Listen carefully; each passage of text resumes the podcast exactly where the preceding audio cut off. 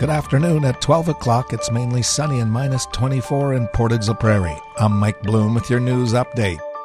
Two full vehicles, uh, including the back seats, the trunks full of food. That's RCMP Inspector Paul Peddle as he describes the scene last Friday at Sobeys in Portage, where food was being taken and the cars were on their way to a bank next.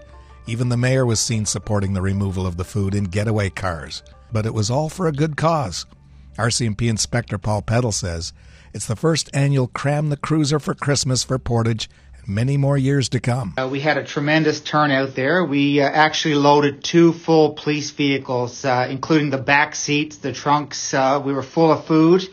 And we had uh, numerous money donations as well, which we dropped off to the Salvation Army. And uh, to see the smile on their face when we dropped all the food off, they were just in awe of how much donations we were able to bring there. Peddle says some first thought that something criminal was taking place when they saw the cruiser lights flashing, and he explains when they told him what they were doing, everyone was extremely glad to help in any way they could. Peddle notes the support that they got from the local public was absolutely unbelievable. He notes over $200 came in in cash with the food and adds, it's just a way that they hope will put a smile on a few people's faces over the holiday season. Check out the video at Portage Online. With 2022 nearly wrapped up, those at the Fort la Reine Museum are grateful for restrictions being in the rearview mirror.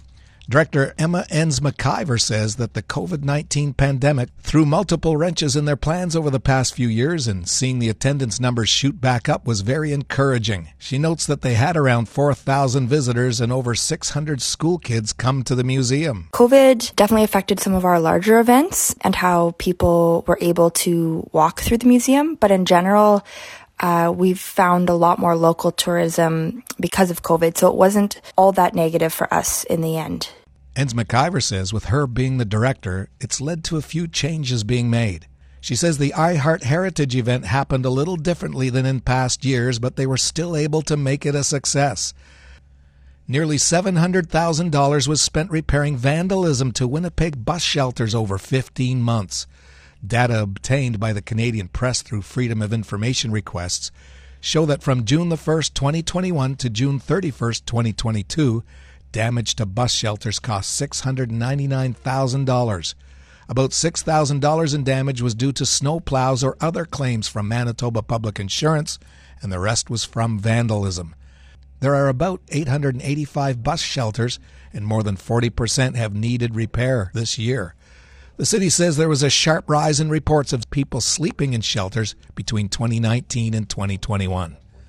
If you see news happening, share it with us instantly. Download the Portage Online app to your smartphone today. And that's your local news. Today, clearing this afternoon, high of minus 20, wind chill minus 27 this afternoon with the risk of frostbite. Tonight is partly cloudy and that'll become cloudy overnight, low of minus 28. Wind chills minus 27 this evening and minus 37 overnight and risk of frostbite. Tomorrow we'll see snow end near noon, then a mix of sun and cloud. High of minus 20, wind chill minus 37 in the morning, minus 27 in the afternoon with risk of frostbite. Tomorrow night, cloudy periods and a low of minus 23. And then Thursday, a mix of sun and cloud and a high of minus 20. Thursday night, cloudy periods, low of minus 24. Around the region, Brandon is sunny and minus 29. Winnipeg has light snow, it's minus 21. Here in Portage, mainly sunny.